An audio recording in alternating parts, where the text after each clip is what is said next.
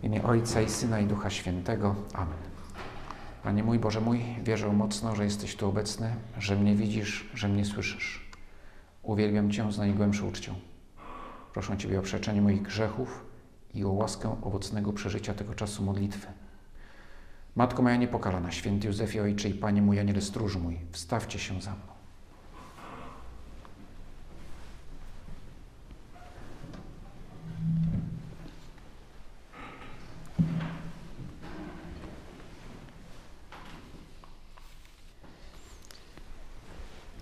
Niedzielę obchodziliśmy uroczystość w niebo wstąpienia i słuchaliśmy czytania z dziejów apostolskich właśnie o wniebowstąpieniu, jak to uczniowie, kiedy Pan Jezus już wstąpił do nieba, stali dalej i gapili się w niebo, prawdopodobnie z rozdziawionymi buziami, aż w końcu aniołowie musieli przyjść i ich zresetować i przypomnieć, że to nie koniec przygody, że trzeba iść na cały świat i głosić Ewangelię wszelkiemu stworzeniu.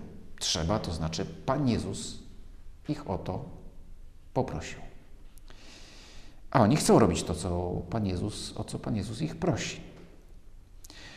Ale zanim zacznie się ten nowy etap wielkiej gry, która się nazywa zbawienie świata, muszą się przygotować do udziału w tym kolejnym etapie, mówiąc językiem gier komputerowych, kolejny level. No ale trzeba się przygotować do tego kolejnego poziomu. Bo i o to, i to im Pan Jezus polecił, aby się przygotowali. Wrócili do Jerozolimy z góry zwanej Oliwną, która leży blisko Jerozolimy, w odległości drogi szabatowej. Przybywszy tam, weszli do sali na górze i przebywali w niej. Piotr i Jan, Jakub i Andrzej, Filip i Tomasz, Bartłomiej i Mateusz, Jakub, syn Alfeusza i Szymon Gorliwy i Juda, brat Jakuba. Wszyscy oni trwali jednomyślnie na modlitwie razem z niewiastami, Maryją, matką Jezusa i braćmi Jego. Ci bracia Jego to mogła być, mogło chodzić o rodzinę, o kuzynów Pana Jezusa, ale też kiedy Łukasz mówi o braciach, to mówi też po prostu o tych, którzy stanowią nadprzyrodzoną rodzinę Pana Jezusa, a więc innych uczniach i przyjaciołach Pana Jezusa. Chociaż tych jedenastu ewangelista wymienia po kolei, zaznaczając, że ich rola jest szczególna. Czy wiedzieli, na co czekają? Coś wiedzieli. A na pewno w czasie tego oczekiwania sobie przypominali, co Pan Jezus mówił w czasie ostatniej wieczerzy, a mówił bardzo wiele o tym, że ktoś jeszcze ma przyjść. Mówi im wielokrotnie, że nie zostaną sierotami, że choć Pan Jezus odchodzi, to po pierwsze zmienia się sposób Jego bycia wśród nas, ale to nie jest, że On znika i już go, z Nim nie mamy kontaktu. Wręcz przeciwnie. Ale także, że Pan Jezus odchodząc fizycznie, przestając być obecny jako w swojej ludzkiej postaci, robi miejsce dla kogoś jeszcze, dla trzeciej osoby boskiej, dla Ducha Świętego. I w ten sposób Bóg staje się nie mniej obecny, ale bardziej obecny. Duch Święty wchodzi do gry. Znowu to jest tylko taka, takie wyrażenie, bardzo, bardzo, bardzo duże uproszczenie, bo, bo Bóg działa zawsze jako Trójca, więc Duch Święty jest w grze od początku, to znaczy od wieczności. No, nie, nigdy nie, był, nie było tak, że, że Duch Święty czekał zaparkowany, aż Pan Jezus skończy swoją misję i dopiero wtedy wkracza. Zawsze jest obecny. Ale to przybycie Ducha Świętego raczej oznacza, że o, o Jego objawienie, to, to, że uczniowie, a my razem z nimi poznajemy, że On jest. I On w nas otwieramy się na Jego działanie. I wtedy, kiedy On przyjdzie, będą mogli pojąć lepiej apostołowie, a my razem z nimi, że ostatecznie Ty, Panie Jezu, jesteś jeszcze bardziej z nami niż byłeś wtedy, gdy chodziłeś po Galilei. A dlaczego to możemy czuć? Bo Duch Święty działa w nas, bo Ty, Panie Jezu, zostawiłeś miejsce dla Niego w naszych sercach. Nie wycofałeś się, tylko zrobiłeś w naszych sercach miejsce dla Ducha Świętego.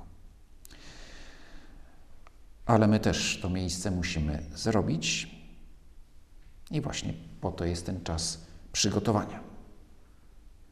Dla apostołów, a teraz w tych dniach dla nas. Nazywasz Ducha Świętego, Panie Jezu, tajemniczym słowem paraklet. W czasie ostatniej wieczerzy to słowo pada parokrotnie. Kiedyś ono było tłumaczone jako pocieszyciel. Kiedyś, no, w dalszym ciągu, pewnie w wielu wydaniach, czy w większości wydań Pisma Świętego jest to tłumaczone jako pocieszyciel. Ale od kilku lat w liturgii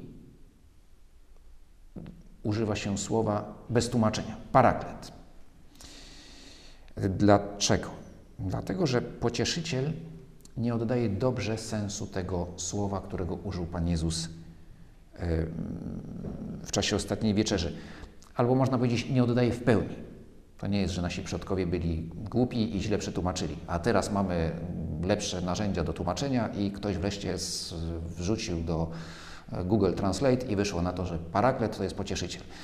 E, e, znaczy właśnie, że to nie jest pocieszyciel, tylko jakoś inaczej. Nie, oczywiście, że nasi przodkowie też szukali, no cały czas szukamy w Kościele sposobów, żeby lepiej wyrazić tajemnicę. Co to znaczy ten. No właśnie, bo pocieszyciel, co by to. Jak możemy rozumieć to słowo? No jako ktoś, kto pociesza. Przyjdzie Duch Święty, przytuli, pogłaszcze i powie: Nie martwcie się, jakoś to będzie.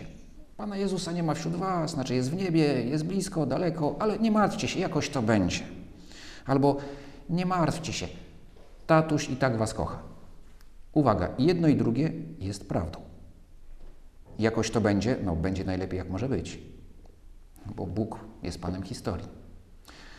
Tatuś, znaczy ojciec nasz nas kocha, kocha. I to też jest rola Ducha Świętego, żeby w nas ożywiał tą świadomość prawdy o tym, że Bóg nas kocha niezmiennie.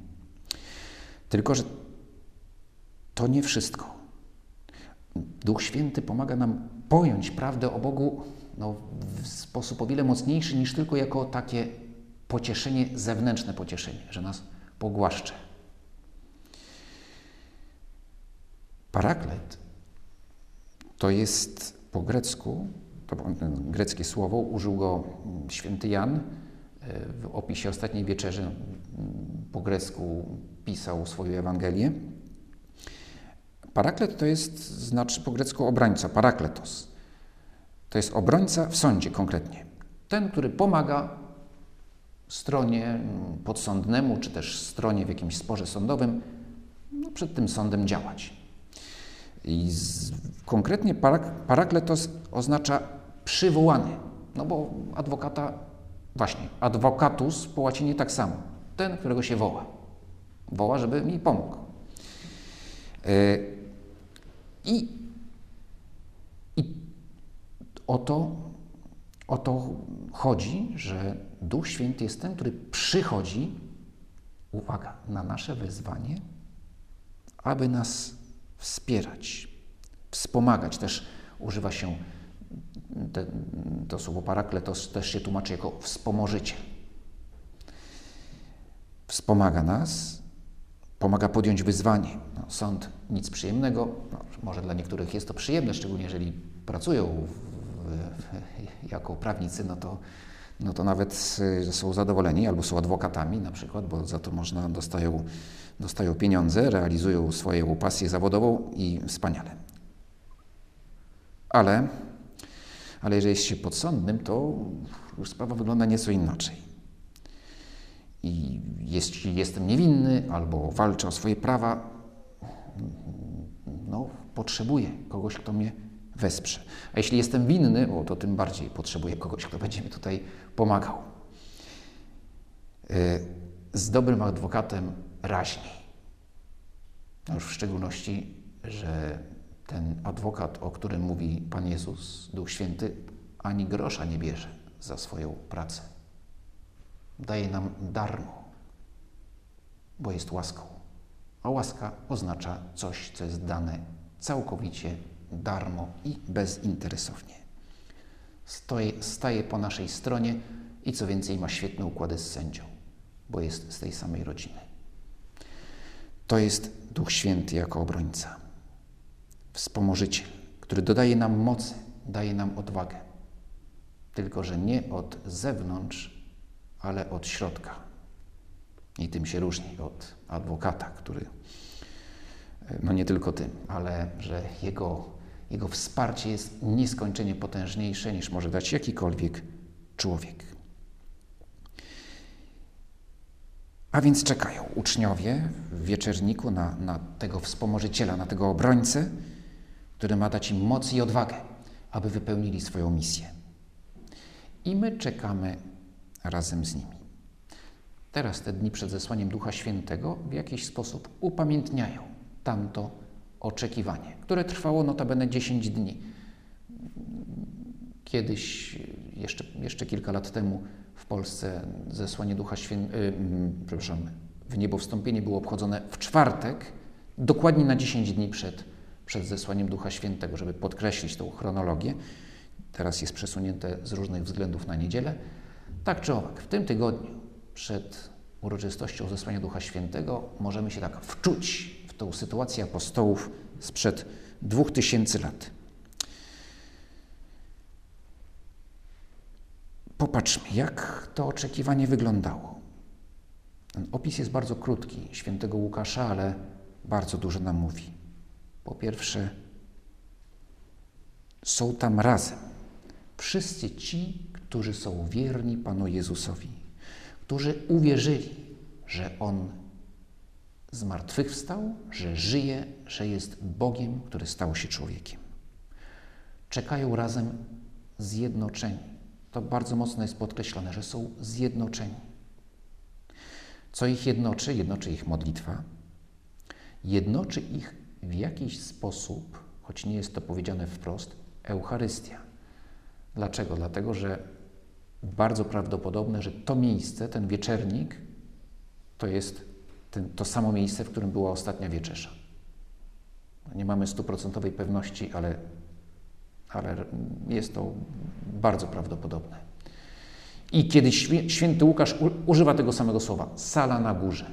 Sala na górze to miejsce, w którym Kościół powstał, albo raczej Kościół się zaczął e, w czasie ostatniej wieczerzy. I oto znowu ten Kościół jest tam razem.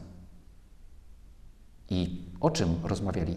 Przede wszystkim przypominali sobie zdarzenia z ostatnich kilku tygodni a więc również ostatnią wieczerzę. Czy sprawowali mszę świętą? Nie wiemy, nie jest powiedziane, ale w jakiś sposób Eucharystia też ich jednoczy, tak jak jednoczy Kościół. Jednoczy ich Maryja. Ta obecność Maryi jest tutaj szalenie ważna. I też nam pokazuje, jak ważne jest nabożeństwo do Matki Bożej. Ona jest od samego początku Kościoła z nimi, to jest podkreślone przez Łukasza. Wymienia z imienia apostołów i Maryję i nikogo więcej. A jest tam 120 osób. Znaczy przebija się, nie, nie są cały czas, bo ta sala była za mała, ale, ale, ale przewijają się różni, e, różne osoby, a apostołowie są tam cały czas. I Maryja. Mają poczucie, że są już jakąś organizacją i wybierają nowego apostoła, albo raczej dołączają do, tej, do tego grona dwunastu, których już nie jest dwunastu, ale jedenastu, bo Judasz y, odpadł, wybierają Macieja, żeby ich było razem dwunastu, tylu, ilu Pan Jezus wybrał. Czyli mają poczucie pewnej, że są jakąś instytucją, są Kościołem. Teraz my też Liczę, ile jest tutaj osób. No, 12 chyba nas jest. No, no, niesamowite. No, 12, no, no, nie, a nie, przepraszam, ich było 11 plus Maryja. No to 12. Tutaj mamy figurkę Matki Bożej.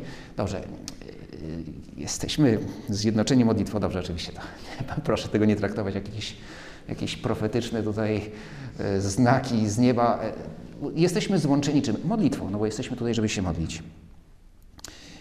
E, I chyba wszyscy jesteśmy tutaj już po bierzmowaniu, więc Ducha Świętego mamy. Nie wszyscy? No dobrze. W każdym razie mamy dar Ducha Świętego. E, sakramentalnie Ducha Świętego otrzymaliśmy, ale my zawsze, nawet kiedy On w nas działa, to i tak cały czas potrzebujemy się na Niego otwierać. Więc całkiem blisko jest nam do, do, tych, do, do apostołów, którzy czekają na to pierwsze przybycie Ducha Świętego 2000 lat temu. Musimy sobie przypomnieć, potrzebujemy ciągle sobie przypominać o tym darze i coraz bardziej się na niego otwierać. Potrzebujemy pozwolić Tobie, Duchu Święty, którego już znamy, znamy tyle o ile, no, jesteś tajemnicą, ale, ale wiemy więcej niż apostołowie o Tobie. E, ale potrzebujemy się otworzyć. Jak? Będąc zjednoczeni na modlitwie, zjednoczeni w Kościele. Nie tylko teraz, w tej chwili, ale cały czas zjednoczeni w Kościele, wokół Maryi, wokół Eucharystii, zjednoczeni modlitwą, ostatecznie zjednoczeni wokół Jezusa Chrystusa. O tym jest Kościół. Ci, którzy są zjednoczeni z Chrystusem przez sakramenty, przez wspólną wiarę, przez modlitwę.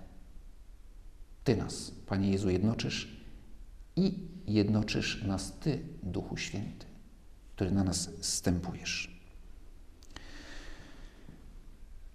Tak więc ta historia o apostołach, którzy czekają w wieczerniku, mówi nam o, o tym, jak się możemy otworzyć na Ducha Świętego.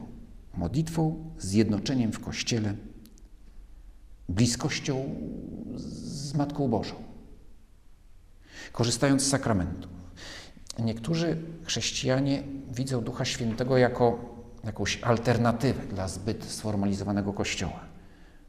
I to zdarza się również wśród katolików. O, że Kościół, Kościół, to takie to wszystko, tam msza święta, to takie wszystko sformalne. A co do Duch Święty, a to jest coś nowego, coś innego, coś takiego. No właśnie, jak to innego? Msza święta, w mszy świętej obecność Ducha Świętego jest podkreślana wielokrotnie, chociażby na, na samym początku E, ale i w trakcie, w modlitwie eucharystycznej jest podkreślane, że, że, że, że cud przeistoczenia dzieje się, bo Duch Święty zstępuje. E, tak, to prawda, że bez Ducha Świętego Kościół może się stać no, jakąś dziwaczną organizacją, taką mało pożyteczną organizacją pożytku publicznego, czy jakimś NGOsem. No, czyli jednym słowem przestałby być Kościołem. Gdybyśmy, gdyby nie działał w nim Duch Święty, to, to Kościół przestaje być Kościołem, bo przestaje być zjednoczony z Chrystusem. Ale, y, ale ta, takie jakieś rozdzielanie Kościół, formalne instytucje i Duch Święty nie ma żadnego sensu. Nie odkryję, nie spotkam Ducha Świętego, nie otworzę się na Niego, jeśli nie będę szukał jeśli nie będę go szukał właśnie w Kościele, w jedności z innymi. Nie chodzi tutaj tylko ani przede wszystkim o instytucje, ale o wspólnotę wszystkich tych, którzy w Chrystusa wierzą. I dzisiaj, kiedy na, nasza kultura jest taka bardzo indywidualistyczna, no to, to taka pokusa jest może mocniejsza. Nie instytucja, ale właśnie taki nie, ten Duch Święty, który jest taki trochę nieokreślony, taki trochę wydaje się anarchistyczny, tchnie, kiedy chce. O, to mi się podoba, bo wtedy ja mogę stąp Duchu Święty na mnie i tylko na mnie, a inni to mnie nie obchodzą. I daj mi moc, żebym robił to, co, co mi się podoba. A wtedy, jeśli mi się spodoba, to będę szedł za Twoimi natchnieniami, a jeśli nie, to nie. To nie jest postawa apostołów, którzy w wieczerniku czekają na Ducha Świętego. Są zjednoczeni, choć Duch Święty stąpi na każdego z nich osobiście. To prawda. Dla Boga każdy z nas jest sobą. Nie jesteśmy masą, jakąś strukturą bezimienną. Każdy z nas ma imię. Ale Bóg chce, abyśmy byli zjednoczeni. Także przyjdź, Duchu Święty. Pomóż mi zobaczyć, że nie jestem sam w tym świecie, że Twoja miłość dociera do mnie przez innych ludzi. Pomóż mi kochać bliźnich, abym właśnie Twoją mocą widział tych, z którymi mnie jednoczysz. Pomóż mi docenić wspólnotę, którą tworzysz i którą jest Kościół i do której zapraszamy wszystkich, ale absolutnie wszystkich ludzi. Ale jesteśmy wspólnotą. Mimo wszystkich słabości i niewierności Jego członków, mimo wszystkich nędz, brudu, jesteś tu obecny. I tylko tu Ciebie w całej pełni znajdziemy. Kiedy nadszedł wreszcie dzień pięćdziesiątnicy, znajdowali się wszyscy razem na tym samym miejscu. Znowu Łukasz w swoim opowiadaniu podkreśla: są wszyscy razem. Nagle dał się słyszeć z nieba szum, jakby uderzenie gwałtownego wiatru, i napełnił cały dom, w którym przebywali. Ukazały się im też języki, jakby z ognia, które się rozdzieliły, i na każdym z nich spoczął jeden. I wszyscy zostali napełnieni Duchem Świętym i zaczęli mówić obcymi językami, tak jak im Duch pozwalał mówić. Duch Święty oczywiście nie ma fizycznej postaci. Bóg, który stał się człowiekiem, Jezus Chrystus, przyjął jakąś postać, którą widzimy, jest ona dotykalna. Duch Święty objawia nam się w formie symboli. Wykorzystuje symbole. Wiatr, powietrze, który jest jakimś tchnieniem, symbolizuje życie, i ogień, który też jest symbolem życia i energii. Kiedy patrzymy w ogień, no nie wiem, czy to jest też Wasze doświadczenie, ale, ale moje doświadczenie, że ogień jest, jest fascynujący. A co w nim fascynuje? Nawet jeżeli to jest taki jednostajny płomień spalnika gazowego, taki trochę nudny, wszystkie takie te, wszystkie te płomyczki z tych dziurek wychodzą mniej więcej takie same, ale nawet wtedy jest w tym jakiś, jest w tym, jakiś, w tym płomieniu wydawałoby się jednostajnym jest jakieś bogactwo. A co dopiero, a co dopiero ognisko? No w ognisko można się gapić godzinami. W morze i w ognisko można się gapić bez przerwy. Podobno to jest niezbyt, znaczy do pewnego momentu jest zdrowe, a potem może być niezdrowe. Nie można się za długo patrzeć w ogień. Tak co najmniej mi mówiono, jak byłem dzieckiem, ale może to była tylko taka wychowawcze kłamstwo, żeby nie siedzieć za długo przy ognisku. W każdym razie jest coś fascynującego w płomieniu. Jest jeden, a równocześnie jest w nim jakieś niebywałe bogactwo. E, jedność i wielość. I kiedy Duch Święty stępuje, ukazuje się apostołom i innym uczniom, no to właśnie to czyni w taki sposób. Ogień, który się rozdziela. Ogień jest ten sam i równocześnie każdy go otrzymuje z osobna. Wielość i jedność równocześnie. Bo to każdego z nas z osobna dociera boska moc, Boża miłość, którą jest Duch Święty. Każdego z nas ubogaca troszeczkę inaczej ten sam Duch Święty. Aktywuje nasze możliwości, które zresztą też są darem od Boga. Każdy na swój sposób, ale przez tego samego Ducha ożywieni. I otrzymawszy tę moc, apostołowie wychodzą i mówią: Już się nie boją. Mówią obcymi językami. To jest nas, oczywiście wydaje się najbardziej tutaj intrygujące, że tak się nauczyli. No, nie musieli się uczyć, już mówią językami obcymi, ale tu o wiele bardziej fascynujące jest to, że wiedzą, co mają mówić. Bo można znać wiele języków i w żadnym nie mieć nic do powiedzenia, a tymczasem oni mają coś do powiedzenia, coś bardzo ważnego, najważniejszego i potrafią to wyrazić. Potrafią wyrazić tajemnicę. I są tak, że inni ich rozumieją. wyszedł Piotr razem z jedenastoma i przymówił do nich donośnym głosem. Zaczyna się pierwsza, pierwsze kazanie świętego Piotra, rybaka z Galilei, które jest tak poruszające, że setki ludzi się przyłączają do, do, do apostołów. Pierwsza katecheza, w której sami apostołowie doświadczają, jak wielkiej mocy Duch Święty udziela. I widzą, i my też, my też widzimy, jak spełnia się zapowiedź Pana Jezusa. Pocieszyciel? No, na pewno, ale, ale dużo więcej niż pocieszyciel. Obrońca. Generalnie obrońcy w sądzie, z tego co wiem, wolą, żeby e, ten e, ich klient mówił jak najmniej. Im mniej powie, tym lepiej. I mówił dokładnie to, co, to, co adwokat tutaj powie klientowi, co ma mówić, i nic więcej. E, ale tutaj jest trochę inaczej, bo obrońca dodaje siły, dodaje odwagi i jest wy w swoich, w cudzysłowie, klientach, więc mogą gadać. E, pomaga im zobaczyć prawdę, pomaga im wyrazić tę prawdę. I jesteśmy, my też, ciągle w dniu zesłania Ducha Świętego. Przygotowujemy się na Jego dary, poprzez modlitwę przyjmujemy Jego dary. Po co? Aby być apostołami. Po to jest wezwanie do każdego z nas. Na obrazach przedstawia się na ogół tą scenę w ten sposób, że apostołowie stoją i nad apostołami są płomienie. Innych osób się innych osób nie ma. Ale z tego opowiadania nie, to nie, nie jest powiedziane, że tylko apostołowie Ducha Świętego otrzymali, że raczej otrzymali go wszyscy. Choć apostołowie, dla nich ten Duch Święty, ten dar Ducha Świętego będzie dodatkowym zadaniem, bo to oni będą przemawiać. Najpierw przemawiają oni, potem dopiero inni uczniowie, ale najpierw przemawiają apostołowie. No bo to są ci, którzy którzy już wcześniej otrzymali szczególne zadanie sakrament kapłaństwa. Tym niemniej, zadanie głoszenia jest dla wszystkich. Wszyscy jesteśmy do tego wezwani, wszyscy otrzymujemy ten dar.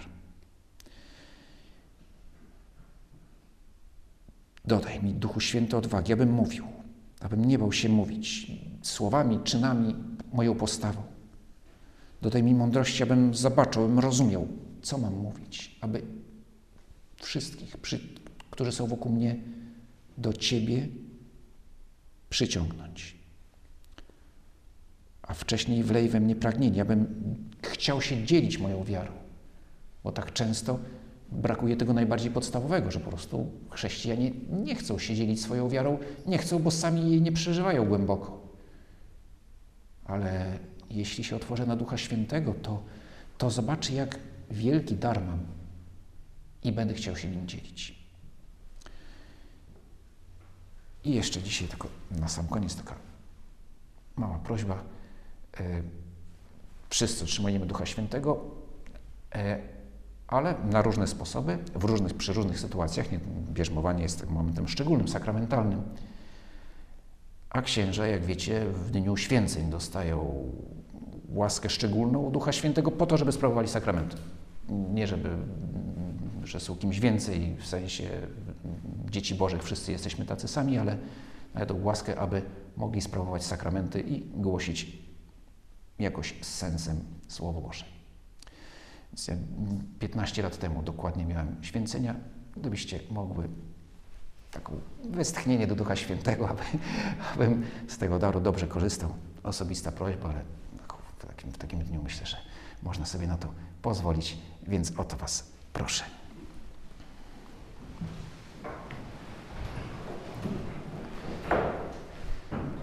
Dzięki Ci składam, Boże mój, za te dobre postanowienia, uczucie i natchnienia, którymi mnie obdarzyłeś podczas tych rozważań. Proszę Cię o pomoc w ich urzeczywistnieniu. Matko moja niepokalana, święty Józefie Ojcze i Panie mój, Aniele stróżu mój, stawcie się za mną.